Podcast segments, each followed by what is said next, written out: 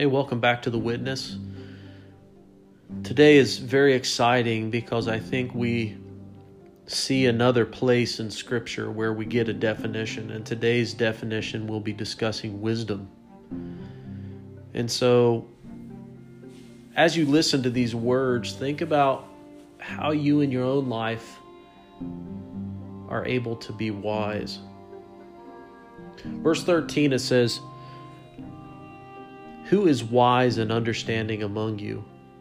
By his good conduct he should show his works done in the gentleness that wisdom brings. So, James, at the very beginning of this, chapter 3, verse 13, tells you how people should be able to view you if you're a wise person. You should conduct yourself uh, through works that show gentleness. You have to be gentle to people. I know in my own life I haven't been gentle. You know, there have been times where I'm harsh and and, and frustrated and rude and and not nice to people. And and maybe it's not even intentional, right? Maybe it's just I'm having a bad day or you know, uh, somebody else perceives me in that perspective. So I think, you know, being wise, we understand that we need to be gentle towards other people. The contrast to that is in verse 14. But, right? Anytime you see a but, so he's going to show you the other side of what gentleness, or excuse me, what wisdom is. But if you have bitter jealousy and selfishness in your heart, do not boast and tell lies against the truth. Such wisdom does not come from above, but is earthly. It's natural, it's demonic. So he shows this one side of wisdom where you have good conduct and you show gentleness. And the other side is where you're thinking about yourself. You're jealous. You want something that you don't have and you're selfish. And it's not just the outward that you're this way. Obviously, we know in other scripture that it says that what is in our heart comes out through our mouth.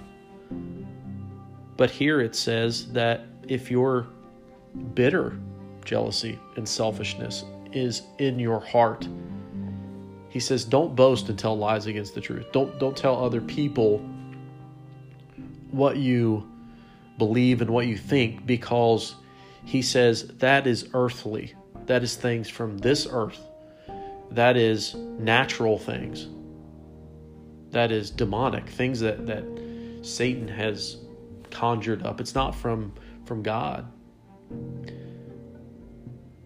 In verse excuse me, verse 16 he says, "For where there is jealousy and selfishness, there is disorder and every evil practice. So when somebody's jealous or they're selfish, we see the idea of this uh, evilness, right? This this rejection of God and the acceptance of a prideful thinking. You know, we talk about this idea of of holiness and purity and you know when we're connected with God and we're doing God's will that is a holy perspective right? Where we're set apart. That's what the word holy means. We're set apart. We're doing what God's will is. And yet here it's talking about this idea of an evil practice.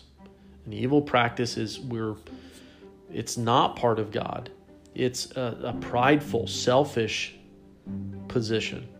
And he's saying, This is where there is no wisdom. And we talked about what wisdom was before, right? It's this culmination of all these things we've learned and then using those ideas and books and, and interactions with other people and scripture to come up with an idea that glorifies God right? That, that's this idea of wisdom that we can use. And here he tells us that the opposite of wisdom is being selfish and being about ourselves, right? But then he says in verse 17, but the wisdom from above, here it is, here's the definition that scripture gives us directly. But wisdom from above is, is first pure, then peaceable, gentle, accommodating, full of mercy and good fruit, impartial, not hypocritical. And the fruit that consists of righteousness is planted in peace among those who make peace. So, what is it for us to have wisdom? You know, all of these things that we have gathered and we have come up with a decision has to be pure. And that pureness is this idea of our relationship with Christ and who Christ is. And then he says not only do does it need to be pure, but then it needs to be peaceable. Right? We need to have peace with people, not war, right? That's the opposite. We have peace and we have war. And he says we need to have peace with people and we need to be gentle. Some of us, man, it's hard for us to be gentle. You know, just the words we say and how we say them, or our actions towards somebody. The next one says accommodating, right? I mean, think about that. When we accommodate somebody, you know, uh, if it's somebody saying, "May I have a glass of water?" How how are we reacting to that as Christians? Are we using our wisdom and showing that person the ability that we're a servant of Christ. And then next it says, full of mercy. Remember, we talked about this idea of mercy. What is that? It's having compassion on those who are suffering and giving them relief. And good fruit, right? It's fruit is is our actions, the things that we people can actually see you know, if, if people can't see us as Christians doing things that are good, how do they know we're Christians? You know, I hope that in your life somebody has come to you and said, you know what, there's something different about you. Like, what is it that you you have to be like something's going on with you? And maybe they didn't use the word Christian, but they just see you different. If that hasn't happened to you one time in your life, maybe you might want to think to yourself, how am I treating people? I'm not saying that random people are going to come up to you and say those things.